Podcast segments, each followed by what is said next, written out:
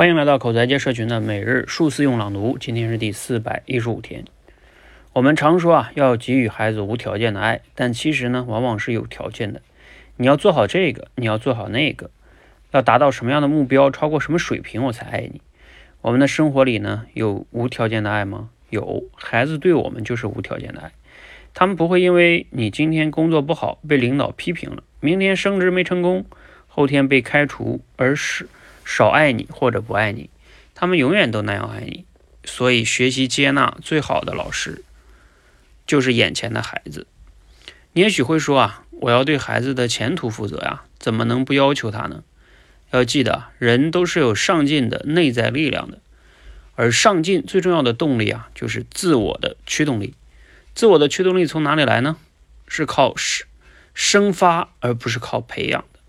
生发最可能发生在被接纳的有安全感的环境里，所以呢，构建这样的安全感就是对孩子前途最负责任的做法。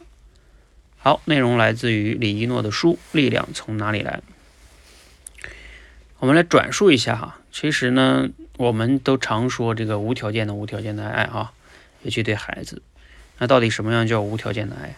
就是完全接纳他啊，不要设置。你要怎么怎么样，我才怎么怎么样。嗯，啊，他又讲哈，我们可能会担心，那这样是不是太放纵他了呀？不要求呢，怎么能有有成长呢？啊，他就说了哈，你其实能给他的最好的这种叫什么呢？成长就是让他有内驱力，让他自己知道自己要什么。那这样的话呢，比你天天督促他更好多了哈。其实我这段话呢是我选的哈，是我读了这本书我选的。然后，嗯，我自己是非常认同的哈。包括我自己回想我自己的经历也是这样的。我自己从小，我为什么要读书啊？读书之后我去做什么工作？我然后我我要创业，我要做什么，都是我自己决定的啊。我父母很少去督促我呀，也不需要。嗯嗯，我反而觉得这样是非常非常好的哈。因为我知道我要什么，总比父母天天在后边唠叨你好多了，是吧？嗯，所以今天我们发完这段素材在群里边，还有一个同学说啊，等有一天这个，他大概的意思就是说，啊，你孩子啊，让你给他买房子、买车，你买不起的时候，你就知道孩子爱不爱你了。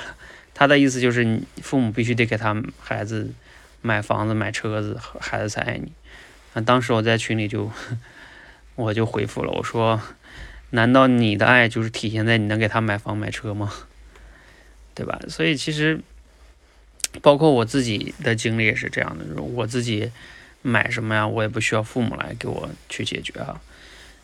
就是因为你你你自己有能力独立来解决这件事情多好啊！你说你什么都依赖父母，依赖到什么时候是头呢？他们肯定比你老得快啊！所以，啊，这也是我觉得这个亲子教育理念里面我非常认同的哈。